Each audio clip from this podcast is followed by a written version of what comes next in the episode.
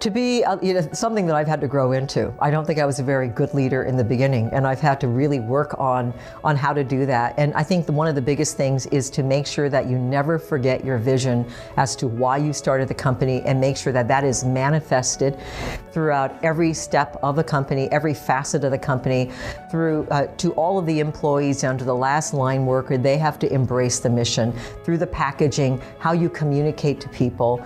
You have to be proud and speak boldly of what you believe in.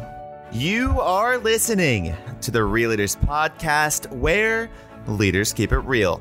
I'm your host, Kevin Edwards, and that was the founder and CEO of Miyoko's Miyoko Schinner, who shares the ingredients of impact. In this episode today, Schinner emphasizes the reason she went into business to make sure that that purpose is communicated all throughout her stakeholders and to never forget why she went into business in the first place. So, without further ado, ladies and gentlemen, please give it up for the real Miyoko Schinner. Enjoy. And we are live here at the Most Summit uh, with Miyoko Schinner, the founder and CEO of Miyokos. Uh, this is all made possible by Big Path Capital, the leading investment uh, impact investment bank that assists in company exits, capital raises, and founder liquidity. Miyoko, what brings you to the Most Summit?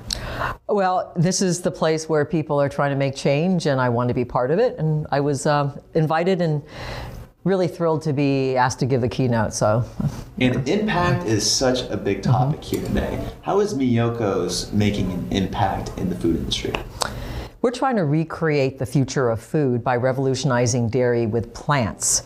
Animal agriculture is one of the leading contributors to climate change, to desertification, to water pollution, land use, etc. And so what we're trying to do is make uh, products that people love to eat on a regular basis, things like cheese and butter, but to do it in a more compassionate way, in a more sustainable way, by making them from plants rather than cows. How do you do that? How do you make a butter from a plant? You know, we actually use traditional cheese making technology. We take plant plants, turn them into some sort of milk or base, and we inoculate them with dairy cultures. And that really kickstarts this whole process of fermentation that transforms flavors from whether it's like a sweet, nutty flavor into something that's very cheesy. And then we can modify the texture through various processes such as uh, heat, shear, and aging. Uh, a lot of social enterprises struggle with costs, high costs. Yes. How do you uh, scale your business while still making a profit? You know, it's interesting. We started out with a really premium brand with very expensive products that we knew that only the early adopters would buy.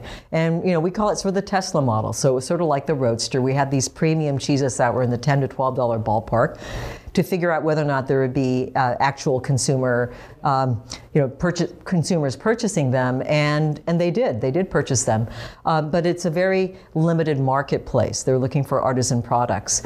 So the next thing, of course, was to introduce products that were at a slightly lower price point, and we introduced um, products that were made from slightly different substrates. And now we're going into uh, products that are made out of things like potatoes and legumes, so we can reach a wider audience.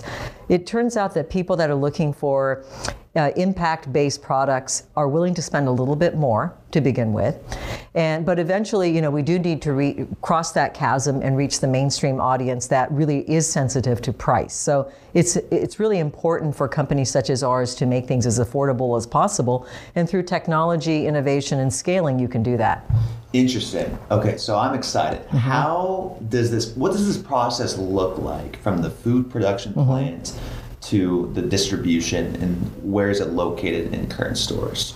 Well, we're in about 12,000 stores currently. We're thro- uh, we started out in the natural channel. Actually, we started out with e-commerce, and then we went to the natural channel, stores like Whole Foods. And uh, so we're in about 98% of the natural stores uh, throughout the country right now. Uh, and then we managed to cross over into conventional, so stores like Kroger and Publix. We're also in mass market retailers such as Target. Uh, and, tra- and Trader Joe's. Uh, we're going to be going into Club later this year, as well as some other ma- um, mass market retailers. So there's so much recept- receptivity actually in conventional and mass for products such as ours, which really excites me that the, the companies that have the biggest potential impact because they have that national infrastructure want to participate in the, uh, the, the ability to change future, uh, the future marketplace. And I know, or at least I'm aware, mm-hmm. agriculture culture uses a lot of water. Oh, it's huge. Um, so, yeah. What do you do with that? Okay, so this is really important. Our cheeses right now. Uh, are made from cashews predominantly. Cashews only grow in the tropics where there's absolutely no irrigation or water inputs whatsoever the only form of, of water is from the sky, just rainfall, that's it. If you contrast that to a pound of cheese made from cow's milk, that requires about a thousand gallons of water to make one pound of cheese. Whereas one pound of, of cashew cheese requires only a couple of quarts, the, the water that you actually put in and the water that's required to clean up. Mm. So that alone is um, is a huge reason to explore plants as, as a way to manufacture cheese. Now another thing is land use. Animal agriculture takes up about 50% of all land in the United States right now. So it's not just the grazing land, but it's all the crops that grow to feed the cows uh, and support the, uh, the whole system. On one acre of land, you can grow about 50 cashew trees that will produce about enough cashews to make about 6,000 pounds of cheese per year. Much more efficient. Much more efficient. So when you're not recycling calories through animals, you can just produce far more product that will feed the 10 billion people that we have to feed in about by 2050. And I think a lot of people take for granted food at the grocery store. Yes. How it gets there. How do you manage um, spoilage? Yes, so spoilage, well, we don't have very much at the store level. We do uh, track our spoils and returns, and we don't have very much once it gets to the store. We have, our products are really high turn, so we've been really, really lucky. I think the biggest issue has been as we've scaled, we've had to deal with batches that have gone awry because we really didn't know how to commercialize it initially. So, you know, you start uh, scaling, and all of a sudden you've got several thousand pounds of product that somehow didn't turn out. What do you do with it? And unfortunately, that's part of the reality of scaling any kind of new um, technology. Mm-hmm. Uh, we've had to, we, luckily, we've been able to compost most of it, but right now it's really just being very, very particular about how we do our manufacturing to make sure that we don't have those discards. Miyoko, this is very impressive. Your company, you told me, is five years old. Um, what type of leadership does it take to have a vision for a company like this? To be uh, you know, something that I've had to grow into. I don't think I was a very good leader in the beginning, and I've had to really work on on how to do that. And I think the, one of the biggest things is to make sure that you never forget your vision as to why you started the company, and make sure that that is manifested throughout every step of the company, every facet of the company, through uh, to all of the employees down to the last line worker. They have to embrace the mission through the packaging, how you communicate to people. You have to be proud and and speak boldly of what you believe in. For viewers watching this at home, how do you define impact? Impact is the ability to make change and to save the planet and all its living in, in, inhabitants. We have serious issues. You've got 10, 10 billion people that are going to occupy the planet, and we have to figure out how to maintain this planet and make it thrive.